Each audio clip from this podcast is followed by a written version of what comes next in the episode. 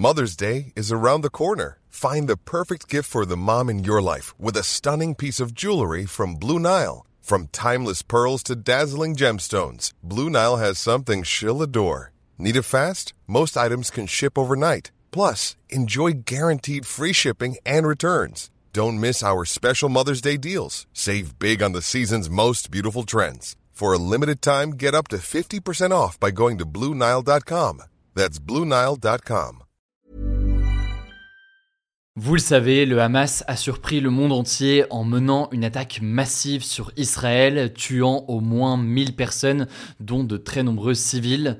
Côté palestinien, après cette attaque du Hamas samedi, les frappes israéliennes sur le territoire de Gaza ont tué plus de 830 personnes, dont de nombreux civils là aussi. Mais alors, quelques jours après son attaque meurtrière, quelle est la stratégie du Hamas avec cette attaque? Et que pourrait-il se passer désormais?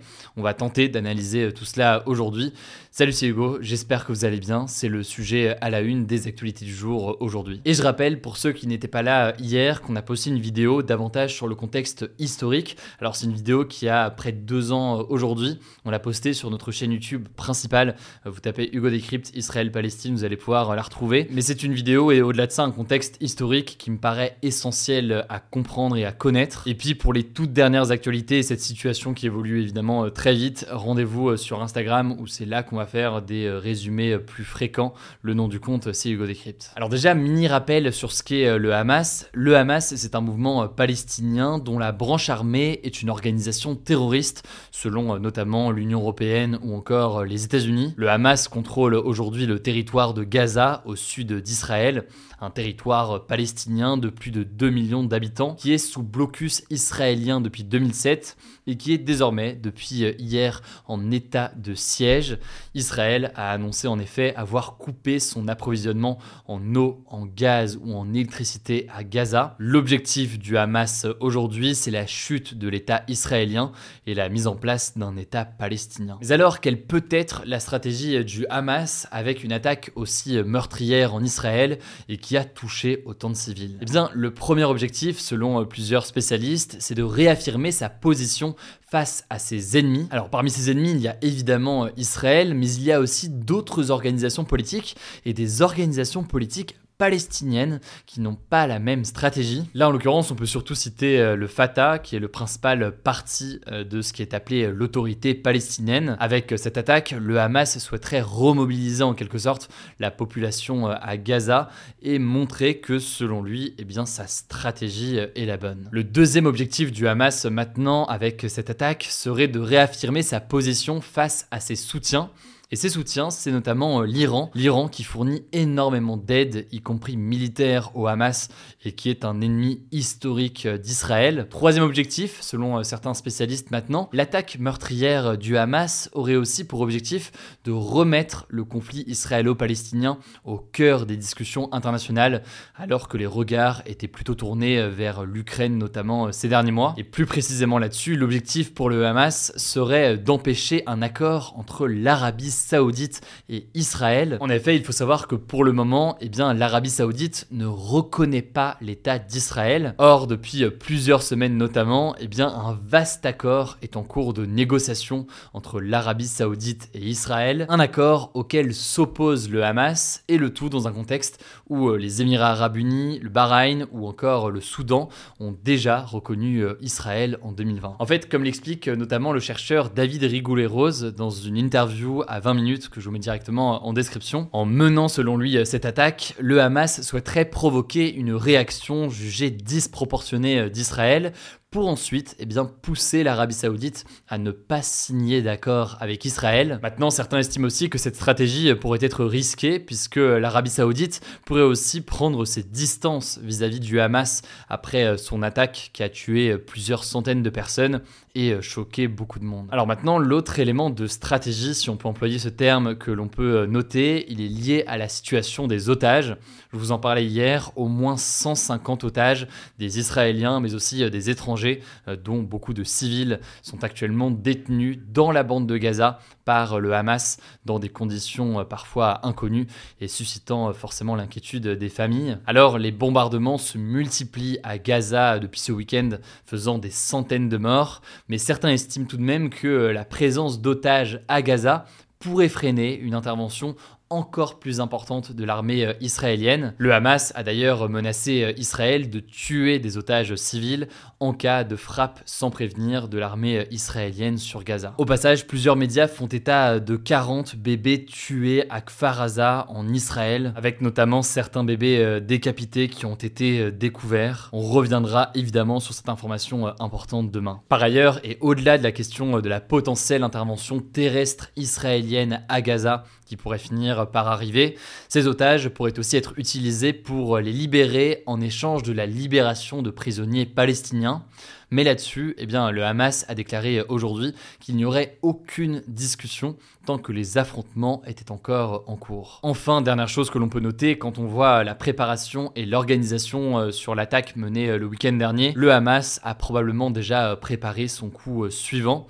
Autrement dit, le Hamas pourrait mener de nouvelles attaques dans les prochains jours. Et d'ailleurs, encore aujourd'hui, on en a déjà parlé euh, sur Instagram, les bombardements ont continué encore aujourd'hui en Israël. Alors maintenant, une fois qu'on a dit ça, une question qui reste en suspens, c'est celle de l'implication d'autres pays, alors que le gouvernement iranien ainsi que le Hezbollah, donc un mouvement islamiste libanais cette fois-ci, soutiennent depuis des années euh, le Hamas. Du côté euh, israélien, la France, l'Allemagne, l'Italie, le Royaume-Uni et les États-Unis ont annoncé qu'ils soutiendraient les efforts d'Israël pour se défendre. Bref, ces positions internationales seront importantes à analyser et à observer dans les prochains jours. En tout cas, et dites-moi d'ailleurs dans les commentaires sur YouTube, si ça vous intéresse, on pourra analyser demain notamment la possibilité d'une invasion terrestre du territoire palestinien de Gaza par l'armée euh, israélienne. Ça permettra aussi euh, d'essayer d'analyser la stratégie de l'armée euh, israélienne après cette attaque du Hamas samedi. Je le redis, mais encore une fois, pour comprendre davantage le contexte historique, je vous renvoie à la vidéo qu'on a postée il y a plus de deux ans, mais qui est encore d'actualité sur ce contexte historique. Vous tapez Hugo Décrypte Israël-Palestine, vous allez pouvoir la retrouver. Je compte sur vous pour être aussi respectueux dans les commentaires. Je laisse la parole à Blanche pour les actualités en bref et je reviens juste après. Merci Hugo et bonjour à tous. On commence avec cette actu les militants écologistes qui avaient entamé une grève de la faim il y a 39 jours et une grève de la soif il y a deux jours pour protester contre un projet d'autoroute en Occitanie ont suspendu leur grève ce mardi. La raison, c'est que les autorités ont annoncé la suspension jusqu'à vendredi des travaux de cette autoroute qui doit relier Toulouse à Castres. Cette décision intervient alors que l'un de ces militants, Thomas Braille, venait de faire un malaise et refusait d'être hydraté alors qu'il était hospitalisé. Les militants jugent ce projet d'autoroute climaticide, notamment car des arbres sur le tracé du trajet doivent être abattus, en particulier des arbres centenaires. Deuxième actu, la famille de Théo Gratelou, un jeune de 16 ans né avec de graves malformations, va être indemnisé pour avoir été exposé au glyphosate, une première en France. Le glyphosate, c'est le premier herbicide vendu au monde, mais son utilisation est controversée depuis des années. Certains scientifiques estiment qu'il est toxique, voire même cancérigène. Concrètement, selon les experts du Fonds d'indemnisation des victimes de pesticides, c'est bien parce que la mère de Théo avait été exposée à ce pesticide pendant sa grossesse que son fils est né handicapé. D'ailleurs, toujours sur ce sujet, dans trois jours, les États membres de l'Union européenne devront voter pour reconduire pour 10 ans l'autorisation du glyphosate dans l'UE. On vous tiendra informé.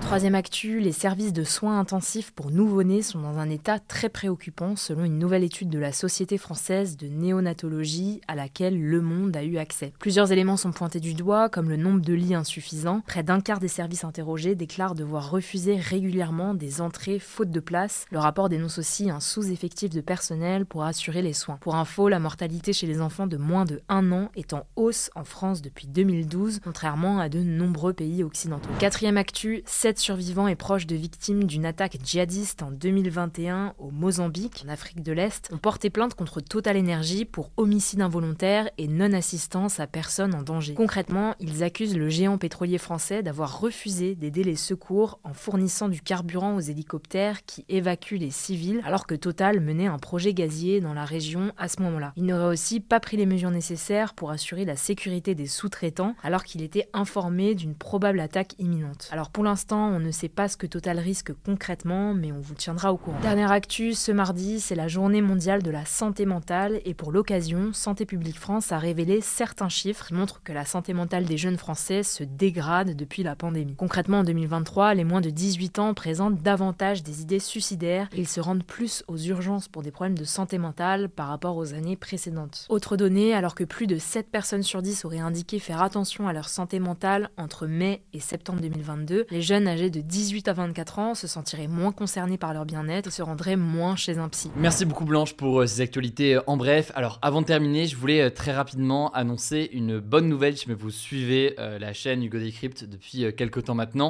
Notre format de l'interview face cachée revient. Il revient pas n'importe comment. Alors vous le savez si vous suivez la chaîne, lors de la dernière année, j'ai eu la chance d'interviewer pas mal de personnalités dans le cadre de ce format-là. Ça a été le cas de Bill Gates, Omar Sy, Angèle ou encore Hugh Jackman pour euh, ne citer que. Alors cette année, le format revient, mais on a voulu aller encore plus loin. Et pour ça, eh j'ai le plaisir de vous annoncer que on s'associe avec France Télévisions sur ce projet. L'objectif, en fait, il est double et il est très simple. Premièrement, proposer ces interviews à plus de monde, puisque en plus de la diffusion habituelle que vous connaissez sur ma chaîne YouTube et sur les réseaux sociaux Hugo Decrypt, eh bien ces interviews seront aussi diffusées par France Télévisions sur France 2. Le deuxième objectif par ailleurs, c'est de se donner les moyens de développer le format avec pas mal de nouveautés que vous aurez l'occasion de découvrir dans les prochains jours. Bref, je suis ravi de m'associer avec France Télévisions pour unir nos forces sur cette émission et la rendre accessible à tous. Et pour le reste, pour ceux qui se posent des questions, pas d'inquiétude, le format reste le même, l'interview est préparée par mon équipe avec euh, moi-même. Bref, la recette reste la même, simplement on la pousse encore plus loin. Rendez-vous du coup à la fin du mois pour le premier épisode. Petit indice avec la petite photo euh, du premier tournage, je vous laisse deviner euh, l'invité dans les commentaires. Voilà, prenez soin de vous, prenez soin de vos proches et puis on continue évidemment à suivre l'actualité dans les prochaines heures. Mom deserves the best, and there's no better place to shop for Mother's Day than Whole Foods Market. They're your destination for unbeatable savings, from premium gifts to show-stopping flowers and irresistible desserts. Start by saving 33% with Prime on all body care and candles. Then get a 15-stem bunch of tulips for just $9.99 each with Prime. Round out Mom's menu with festive rosé, irresistible berry chantilly cake, and more special treats. Come celebrate Mother's Day at Whole Foods Market.